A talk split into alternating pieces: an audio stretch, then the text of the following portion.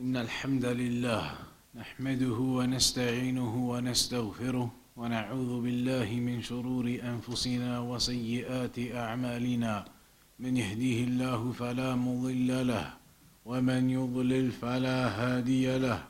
وأشهد أن لا إله إلا الله وحده لا شريك له وأشهد أن محمدا عبده ورسوله. أما بعد So, we're carrying on with the section regarding dua and the etiquettes of dua. جملة من آداب الدعاء. إن من آداب الدعاء المهمة وأسباب قبوله العظيمة أن يسبق الدعاء توبة من العبد إلى الله عز وجل من جميع ذنوبه وخطاياه فيقر بذنبه ويعترف بتقصيره ويندم على تفريطه. فإن تراكم الذنوب واجتماع الخطايا سبب من أسباب عدم الإجابة. كما قال بعض السلف لا تستبطئ الإجابة وقد سددت طرقها بالمعاصي. Here now, it's about the mannerisms of making dua and the, et- the etiquettes of making dua. From the important etiquettes and mannerisms in making dua for it to be accepted is that you should first seek forgiveness, make tawbah from your sins from the sins that you've committed, from the wrongs that you have fallen into, to seek forgiveness from those wrongs and to make tawbah from those errors, then this is the first thing you should do before making the dua recognize your sins, acknowledge them, and seek forgiveness from them. فإن تراكم الذنوب واجتماع المعاصي أو الخطايا سبب من أسباب عدم الإجابة. Because when sins build up, sins, when they build up upon you, then it becomes one of the reasons as to why your dua may not be answered. Many sins you fall into, they all build up upon you, and as a consequence, your dua may not be answered. Just like some of the Salaf, they used to say, لا تستبطئ الإجابة وقد سددت طرقها بالمعاصي. Do not think that the answer to your dua is being delayed, meaning don't think, why is my dua not being answered and why is it taking so long? When you yourself have blocked the dua to be answered due to or via your sins, you've blocked yourself from having your dua answered with all of these sins you're committing. So don't think, why is it taking long and why is my dua not being answered? When you yourself have blocked the pathways to yourself, you've blocked the pathways with all of the sins that you've built up. There is some poetry also written about this.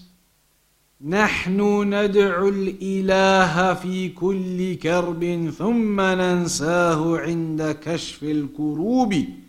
كيف نرجو إجابة لدعاء قد سددنا طريقها بالذنوب. So he says نحن ندعو الإله في كل كرب ثم ننساه عند كشف الكروب. That we make dua to Allah when every calamity, any calamity occurs. In all of the calamities, we make dua to Allah and we return back to Him asking Him for aid and escape from that calamity. But then we forget Allah after He removes us from that calamity and that disaster and that difficulty. Then we forget Allah. When you're relaxing and there's no problem, then we forget and we don't make dua.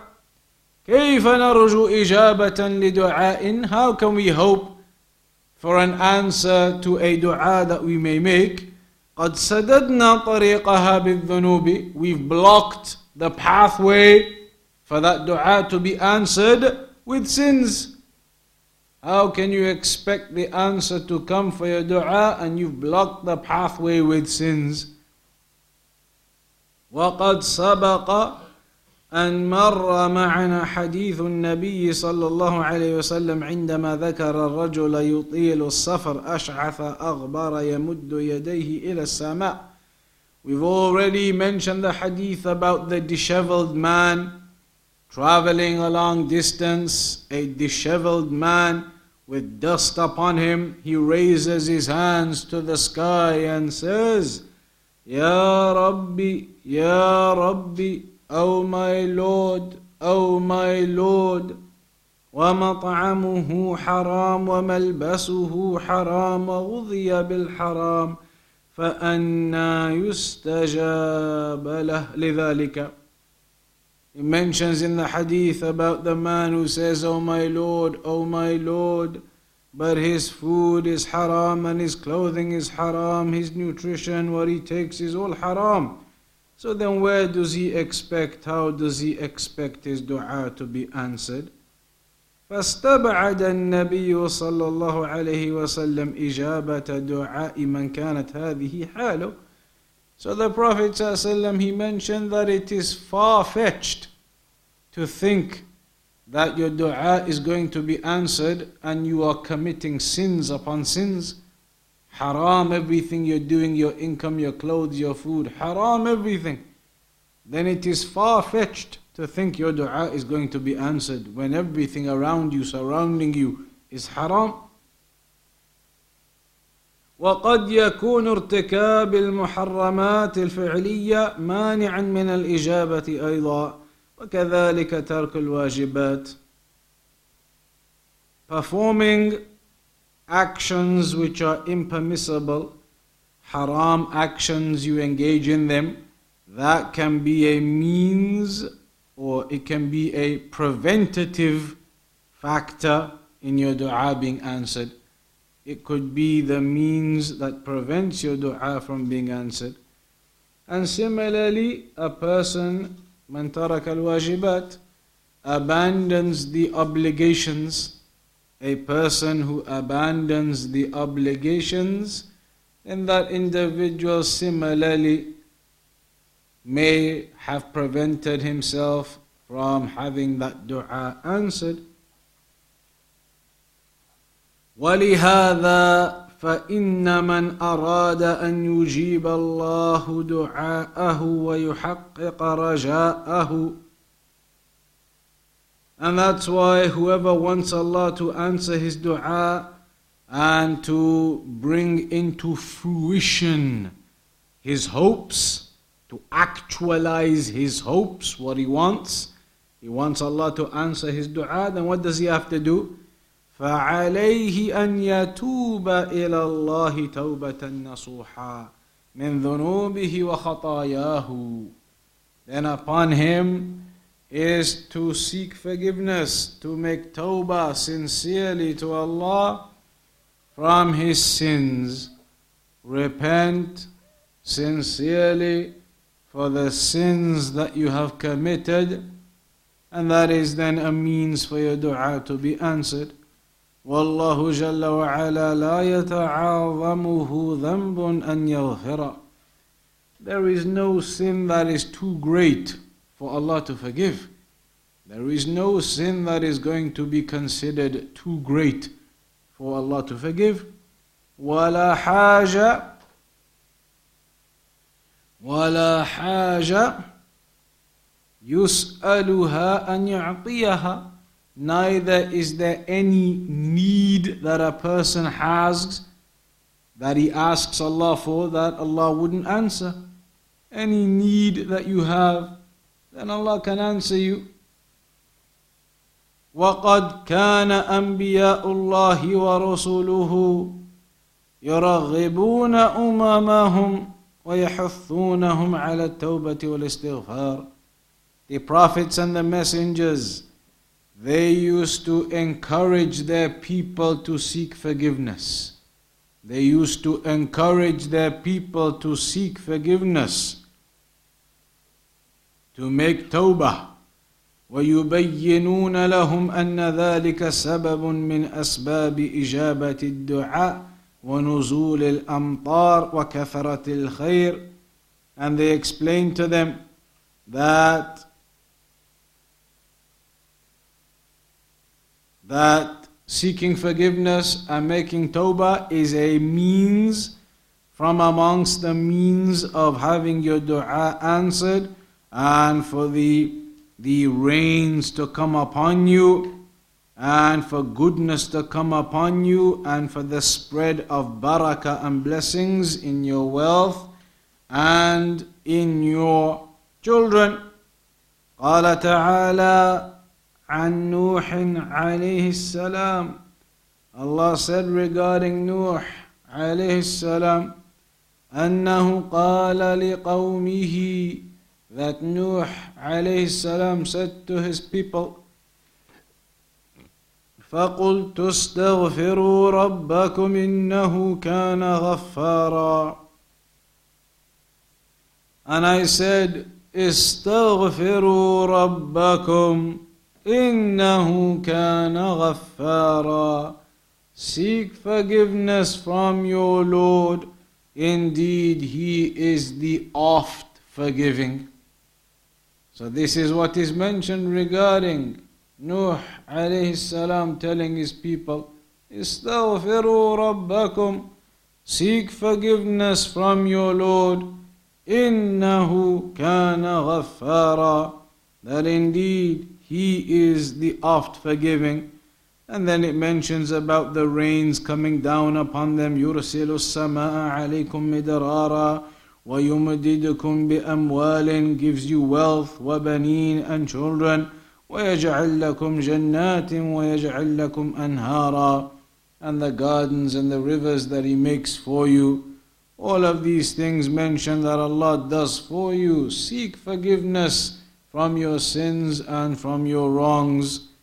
And that's the same thing which is mentioned by all of the prophets and messengers to their people, as the Shaykh gives examples from different parts of the Quran, how all of the prophets and messengers used to tell their people, seek forgiveness. Ask Allah for forgiveness from your sins. Make tawbah from your wrongs and your errors. فالتوبة إلى الله واستغفاره سبب نزول الخيرات وتوالي البركات. So making tawbah and seeking forgiveness is a reason, a cause behind the khairat, the goodness descending upon us. وتوالي البركات and for the blessings to continue one after the next. Tawali al barakat, that the blessings continue one after the next. Ijabat da'wat, and that the dua people make, those du'as are answered. فنعم يروى أن أمير المؤمنين عمر بن الخطاب رضي الله عنه خرج يستسقي فلم يزد على الاستغفار حتى رجع. فأمطروا فقالوا ما رأيناك استسقيت فقال لقد طلبت المطر بمجاديح السماء التي يستنزل بها المطر. ثم قرأ فقلت استغفروا ربكم إنه كان غفارا يرسل السماء يرسل السماء عليكم مدرارا. It's mentioned in this narration that on one occasion the Khalifa Umar ibn al-Khattab radiyallahu anhu went out to seek the rain, to make the istisqa. However, all he did was go out and seek forgiveness. He just went and sought forgiveness, sought forgiveness, sought forgiveness. And the rain came. They said to him, We didn't see you actually do the istisqa. He said, I sought the rain from the skies, where the rain comes from.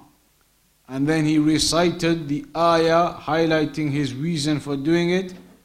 He said, Nuh salam said to his people, Seek forgiveness. He is the one who forgives and sends down the rain. The ayat highlighting when Nuh salam said to them, Seek forgiveness from your Lord. Indeed, He is the of forgiving. He is the one who sends down the rain. So the connection was made between seeking forgiveness and the rain to come. And so that's what he did.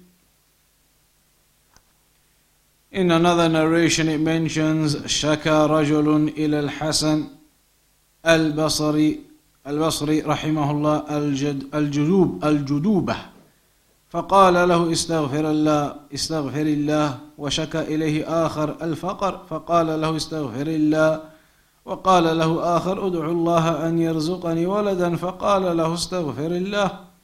وشكى إليه آخر جفاف بستانه. فقال له استغفر الله.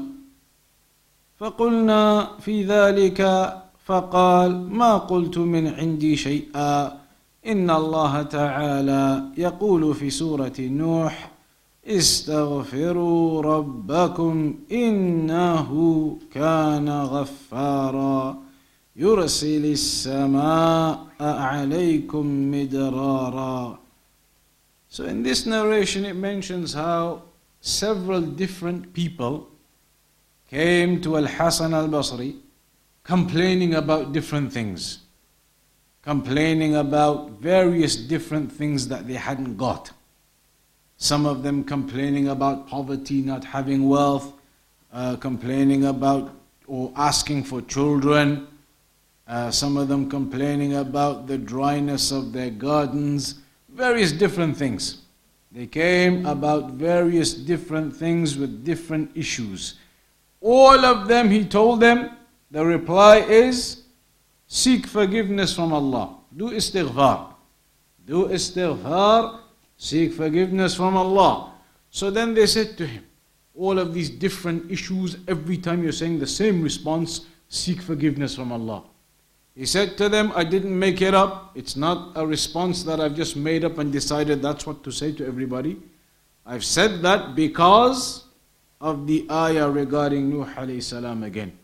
He said that Allah told them, or Nuh salam told them, to seek forgiveness. Seek forgiveness from Allah. Allah is the one who forgives, and He is the one who gives you the rain and the wealth and the children and all of the affairs. So the seeking of forgiveness is attached to the barakah coming, attached to the goodness coming. So the meaning here is إذا تبتم إلى الله if you repent to Allah واستغفرتموه وأطعتموه and you seek forgiveness from Allah and you obey Him كثر الرزق عليكم the sustenance will become plentiful upon you وأسقاكم من بركات السماء and you will be you could say drenched with the barakas the blessings of the heavens أسقاكم meaning to give you that liquid to give you that rain to give you that water وأنبت لكم من بركات الأرض and from the blessings of the earth they will be uh, raised up for you, they will be uh, grown, they will grow from the earth, the plants, vegetables, fruits, etc. وَأَنْبَتَ لَكُمُ الزَّرَعِ And your agriculture will grow.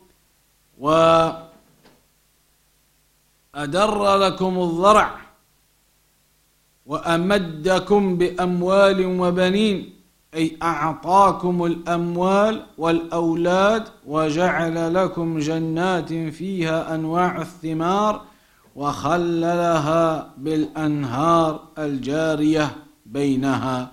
إلى غير ذلك من صنوف الخيرات وأنواع العطايا والهبات. وسيأتي الكلام على الاستغفار فضله وأهميته وفوائده في الدنيا والآخرة So the meaning of the ayah therefore that if you seek forgiveness and you repent and you obey Allah, plenty of rizq will come upon you and the skies, the rains will come for you and the uh, fruits and the vegetables of the earth will grow, your agriculture will grow, all of the goodnesses and the barakat will come upon you as a means of you seeking forgiveness from Allah for your sins and making tawbah from your sins. So there is a direct connection between dua being answered and you seeking forgiveness for your sins and uh, tawbah for the wrongs that you've done. But a person who commits sins and carries on upon those sins, persistent upon those sins, never seeking forgiveness or repenting from them, and then makes dua and it isn't answered, then the Salaf they used to say, don't say it's taking a long time and it's not being answered. Look at yourself and your sins, you are blocking the answer coming. You are blocking the answer coming to you for that dua because of the sins and the wrongs that you are doing. ومن آداب الدعاء الإلحاح على الله وكثرة سؤاله وعدم السامة والملل From the etiquettes and the mannerisms of dua also is that a person that a person persists with his dua. That a person persists with his dua. And that you have a strong frame of mind making that dua. Knowing that Allah will answer your dua. So you don't make the dua half heartedly, but you make the dua with conviction and persistence and that you ask Allah for what you need with that conviction. That's why it's mentioned that in the supplications of the Prophet ﷺ, they are not summarized. The du'as that you find in the Sunnah, they are normally fully explained with all of the words in them.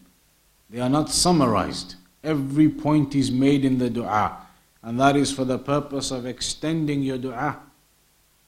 The point being, the du'as that you find in the sunnah, often they are extended with all of their meanings highlighted one by one in the dua.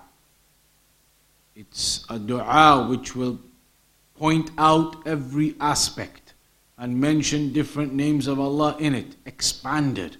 And that is the purpose with the dua, that you are persistent upon that dua, explaining and going into every point of the dua, all of that to show your serious frame of mind in asking Allah for that dua. For example, اللهم اغفر لي ما قدمت وما أخرت وما أسررت وما أعلنت وما أنت أعلم به مني أنت المقدم وأنت المؤخر لا إله إلا أنت Oh Allah forgive me that which I have done in the uh, that which I have uh, to do or will do and that which I have done and that which I did secretly and that which I did openly and that which you are more knowledgeable about than me look at those five different sentences that which I am to do, that which I have done, that which I did secretly, that which I did openly, that which you are more knowledgeable about me than. You make the dua broken down with all of them. And you could have just said, Oh Allah, forgive everything I've done. And that's it. Oh Allah, forgive everything I've done. But instead, Allah, forgive that which I have done, that which has gone in the past, that which was secret, that which was open, that which you know about.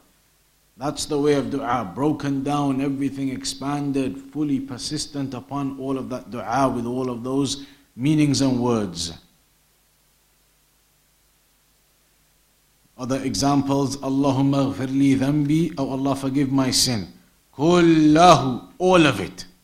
Diqqahu wa jullahu. The fine of it, the specifics and the particulars of it, and the generalities of it. Alaniyata, the secret of it and the open of it. Wa the first of it and the last of it. Everything broken down to show your level of seriousness in asking for that dua and your focus on in that dua. We spoke last week about the issue of focus that you must have focus when making the dua. A person who makes dua and he is negligent and his mind is not focused, then your dua is less likely to be answered. In the next chapter, the Shaykh talks about the issue of being in ease and in difficulty. تعرف إلى الله في الرخاء يعرفك في الشدة. تعرف إلى الله في الرخاء يعرفك في الشدة that be acquainted with return back to Allah in times of ease and Allah will be with you in times of difficulty that you be upon the obedience and the rights of Allah in times of ease then when times of difficulty come Allah will be with you تقدم معنا ذكر ثلاثة آداب للدعاء عظيمة وهي أن يقدم العبد بين يدي دعائه توبة من ذنوبه وخطاياه وأن يكون دعاؤه لربه في حال تضرع وخشوع وخضوع وأن يلح على الله في الدعاء ويكثر من سؤاله دون سآمة أو ملل Three etiquettes of dua have been mentioned so far. One was that you seek forgiveness before making the dua. One was that you do the dua with focus and submission. And one was that you are persistent with that dua without becoming bored and thinking, forget it now. Persistence in that dua. Those three have already been mentioned. Now he says, فَمِنْ آدَابِ الدُّعَاء الْمُهِمَّةِ أن لا يقتصر المسلم على دعائه ربه في حال الشدة فقط that you shouldn't only be making to dua to Allah, you shouldn't only be making dua to Allah in times of difficulty, as many people do. Many people don't remember and they don't think, happily relaxing until when difficulty comes, then now they start thinking about dua and returning back to Allah. So here the Shaykh says, don't only make dua to Allah when you're in trouble. Be upon the remembrance of Allah always, even in times of ease. Make dua to Allah uh, for your affairs and for establishment and for continuity upon that way.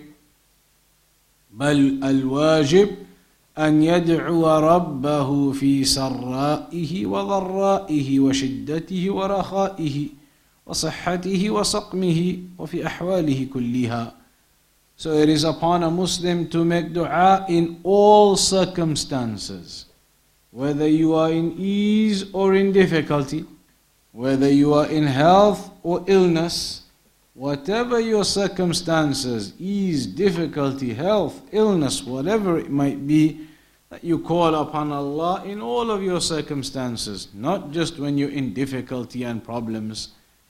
وملازمة المسلم للدعاء حال الرخاء ومواظبته عليه في حال سراء سبب عظيم لإجابة دعائه عند الشدائد والمصائب والكرب. So if a Muslim is upon the dua of Allah in times of ease and constant with that, then you will find in the times of difficulty your dua is more likely to be answered.